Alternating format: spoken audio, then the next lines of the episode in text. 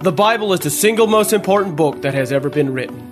The Creator of the universe gave us a playbook on how to live in His universe and the laws that govern it.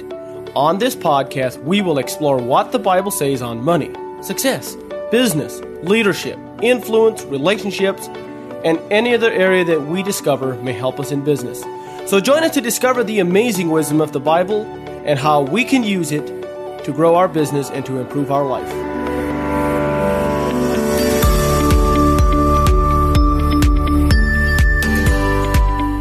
Attitude is one of the major things when it comes to building a successful business, being successful in life. And it took me a while to really realize that, you know, attitude will get you eighty percent of the way there. But that last twenty percent, you're going to have to have some systems, you're going to have to have skills, you know, some things, some essential things in business. But I think that attitude will get you eighty percent of the way, maybe even higher. I'm actually going to talk a little bit about that a little bit later here, what the Bible has to say about attitude.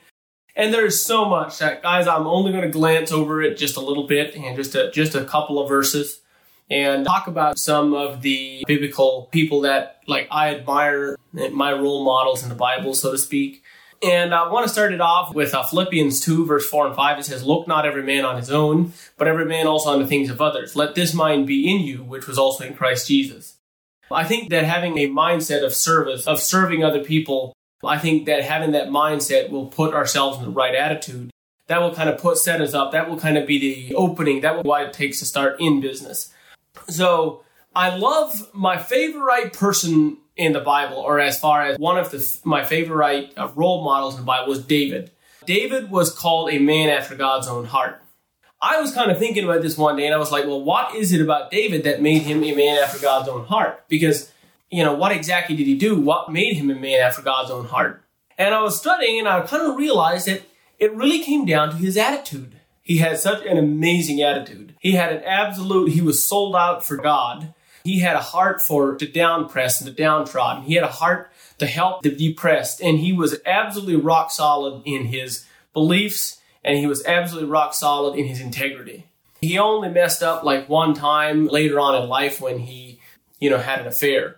But I'm just going to talk about one or two places. In Psalm one nineteen, he actually wrote Psalm one nineteen. He talks about, "Wherewithal shall a young man cleanse his ways? By taking heed thereunto unto your word." And I think that if you look at it in, there's actually a place in New Testament also that it kind of refers back to that, having a pure life. But I want to talk a little bit about when he was talking about in Psalm fifty-one, where it says, "Have mercy upon me, O God, according to thy loving kindness, according to the multitude of thy tender mercies. Blot out my transgressions." Like, his heart was so much to do with right. And when he screwed up, he had such an attitude of asking for forgiveness. And I think that is the attitude that, that we have to have also. He admitted it. Like, I think we have to be have an attitude of being able to admit those things. If we want to be like David, if we want to have that heart of absolute loyalty to God and realize that when we screw up, we admit it, but then we also move on, and that we put that behind us, that we allow God to work even with our failures, even with our past, allow that to work in us. I just kind of love how he, he had such a great attitude when Jonathan came to him, you know, before he was even king. And John, him and Jonathan, which was the current king's son, they had such a strong bond, such a strong relationship. Um, and it just kind of shows you the, the level of David's loyalty. Uh, and he he had multiple chances to kill Saul. Even though Saul kept coming after him, trying to kill him, he never retaliated. And so I think that's pretty significant. You know, having the attitude of always doing what's right. He refused to kill the Lord's anointed. Another place that I really love is in Romans twelve, verse two. It says, "Be not conformed to this world, but be transformed by the renewing of your mind, that you may prove what is good and accept the will of the Lord." Now, what I love so much about this verse is it talks about personal growth. Like, it literally talks about transforming by the renewing of your mind. Transformation. If we want to have transformation, we need to have a constant renewing of our mind.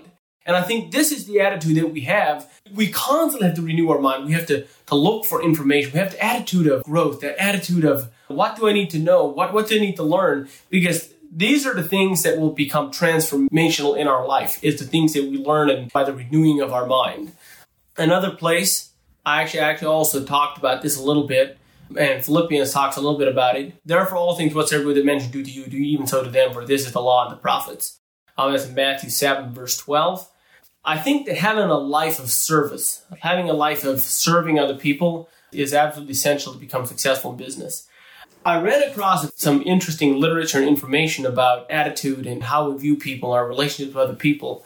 The Stanford Research Institute says that the money that you make in any endeavor is determined only by twelve point five percent by knowledge and eighty-seven point five percent by your ability to deal with people. In other words, eighty-seven point five percent is, is by your attitudes when you interact with people.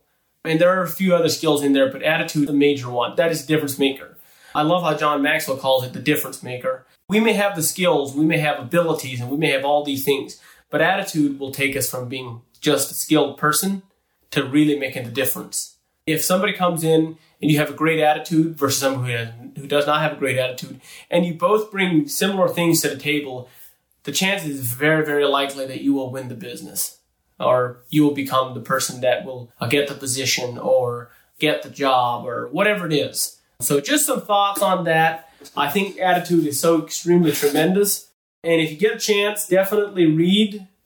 There's a couple books that are really, really good. It's called The Power of Positive Thinking by Norman Vincent Peale. And another one really good that I would highly, highly recommend is The Difference Maker by John Maxwell. So he talked a little bit about attitude and impact that attitude can have on your life. So hopefully you enjoyed that. Hopefully that was of value to you guys. You guys have an incredible day. We'll talk with you another time. If you have enjoyed this podcast, please rate and review us. If you have suggestions or comments or would like to have more information, visit Jacob D Lee dot com. Thank you for listening.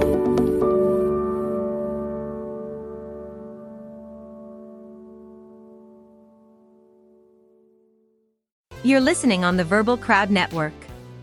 Find more great shows at Verbal Crowd dot com.